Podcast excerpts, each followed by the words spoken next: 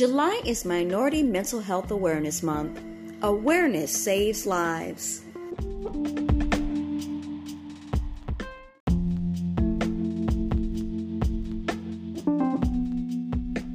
I spoke of seven cups and my volunteering on there, and also going through the training process on there. But a lot of times, what they will have you do, and they ask that um, active listeners such as myself um, describe or suggest that you take a well being um, checklist to see where you stand in your own mental health um, well being. So, what I'm going to do, this information is not from Seven Cups, but it's from another website.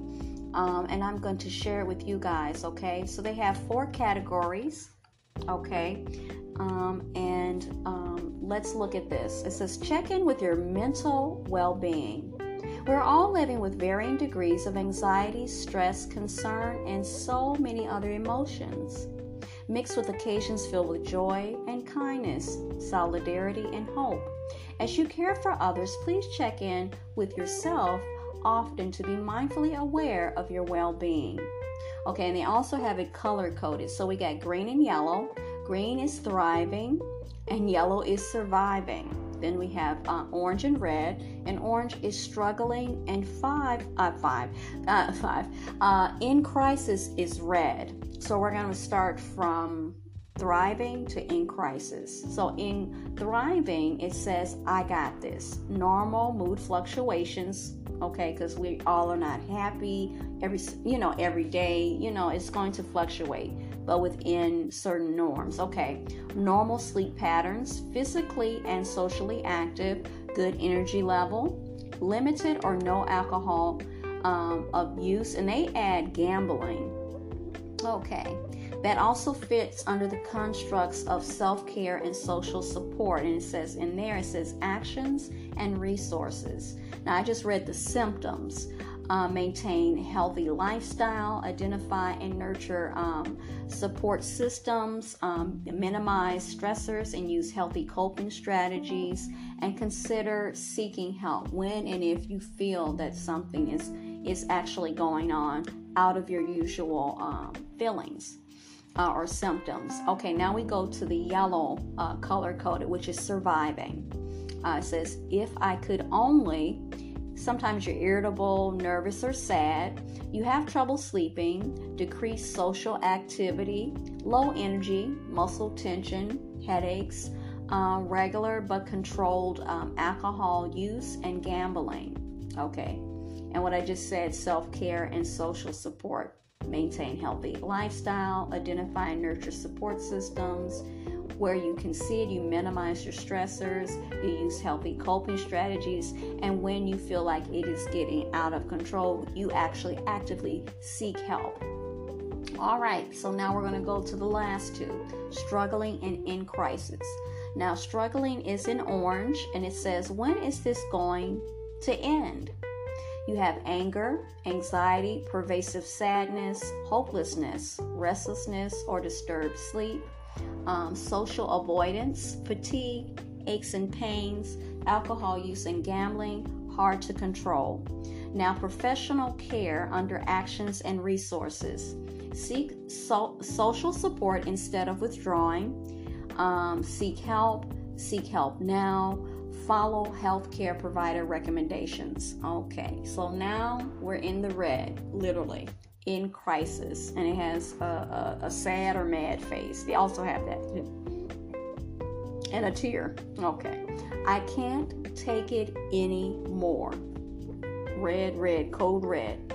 Excessive anxiety, excessive, easily enraged, depressive mood, unable to uh, fall or stay asleep, total social isolation. Okay. Exhaustion, physical illness, alcohol, gambling, abuse, or straight up addiction. Now, they asked at the beginning if I didn't already says it says review the different phases and begin to identify where you currently are on the continuum. Once reviewed, complete the question below as a baseline, keeping in mind you may move from one state to another over time. So then I scroll down and it says what phase resonates most with how you're feeling. What percent of the time do you feel this way? For example, I feel like I'm struggling 50% of the time.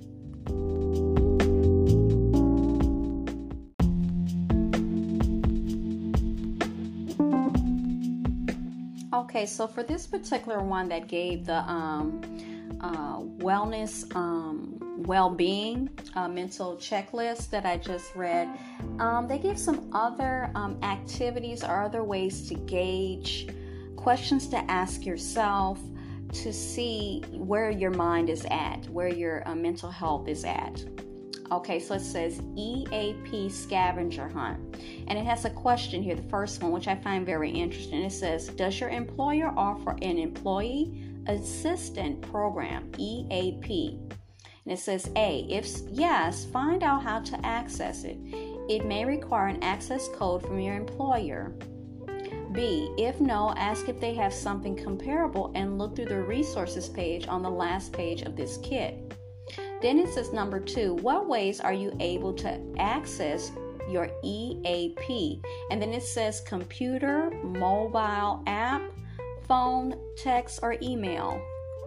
And lastly, number three, three things that your EAP offers and consider which ones you are most likely to use. Now, I'll have to do more research on this, but I think that this is, it brings up something for me that taking into account everything that's going on with people, um, especially if you are working, um, you're still working, uh, about employ employers um, setting up an EAP, Employee Assistance Program, in which it address directly addresses mental health awareness, mental health well-being, and and, and being um, being active in a way with their employees and where they're at because this is very this is very serious. This is actually way past serious now. So what are our, our employers doing to help us and help themselves as well be um, on a level playing field so far as everybody's uh, being healthy you know mentally physically spiritually healthy? And how if we all help each other, um, how much improvement we may see for everyone concerned. Just like they give benefits, um, um, healthcare benefits, and so forth, and perks and um, and incentives. Wouldn't it just make sense if um, they added this to, to, to the whole thing, including themselves as well. Because in order to take care of others, you must first take care of yourself. Makes sense, right?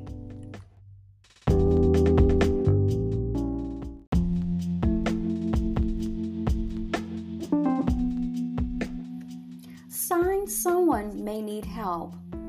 First, feeling very sad or withdrawn for more than two weeks, for example, crying regularly, feeling fatigue, and feeling unmotivated. Next, trying to harm or kill oneself or making plans to do so. Number three, out of control, risk taking behaviors that can cause harm to their self or others. Next, sudden overwhelming fear for no reason sometimes with a racing heart, physical discomfort, or fast breathing. Next, sudden or unexplained physical aches and pains such as headaches or backaches. Next, severe mood swings that cause problems in their relationships. Repeated use of drugs or alcohol. Drastic changes in behavior, personality, or sleeping or eating habits. For example, waking up early, not eating, eating too much, or throwing up. Extreme difficulty in concentrating or staying still that can lead to failure in their school or problems at work. And lastly, intense worries or fears that get in the way of daily activities like hanging out with friends or going to classes or work.